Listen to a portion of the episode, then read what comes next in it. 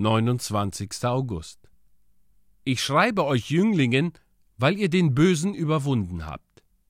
1. Johannes Kapitel 2, Vers 13. In der Gemeinde Gottes gibt es Glieder, die nicht länger Kinder genannt werden können, sondern männlich geworden sind, so dass sie mit Recht Väter heißen.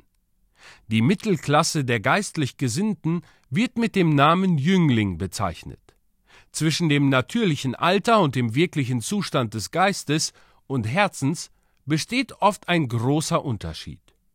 Mancher Greis ist nicht mehr als ein Kind, während manches Kind an Jahren schon jetzt als Jüngling in der Gnade ist und manche Jünglinge trotz ihrer Jugend Väter in der Gemeinde sind. Gott hat manche seiner Diener mit großer Gnade ausgerüstet und sie in jungen Jahren zu Männern gemacht. Denkt nur an Josef, David, Samuel, Josia und Timotheus. Wir sprechen also nicht von dem im Familienregister verzeichneten Alter, sondern von der geistlichen Reife.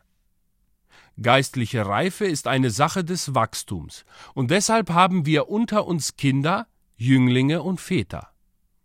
Als Kinder wusstet ihr zwar genug, um errettet zu werden, ihr kanntet den Vater, und diese Erkenntnis war gesegnet. Jetzt aber wisst ihr weit mehr vom Wort Gottes.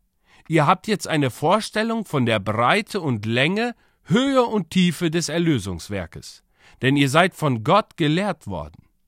Ihr seid noch nicht Väter, weil ihr noch nicht so gegründet, so bewährt und fest seid wie die Väter. Auch habt ihr noch nicht die Erfahrung der Väter, und dadurch fehlt es euch an der Vorsicht und Einsicht. Ihr habt manchmal mehr Eifer als gesundes Urteilsvermögen. Die Väter lieben die Besinnung um Beschaulichkeit. Sie forschen gründlich und haben den erkannt, der von Anfang an ist. Junge Männer hingegen sind zum Kämpfen bereit. Sie sind das Militär der Gemeinde. Ihre Aufgabe ist es, für den Glauben zu kämpfen und das Reich des Erlösers auszubreiten. Der Herr gebe ihnen dazu viel Gnade.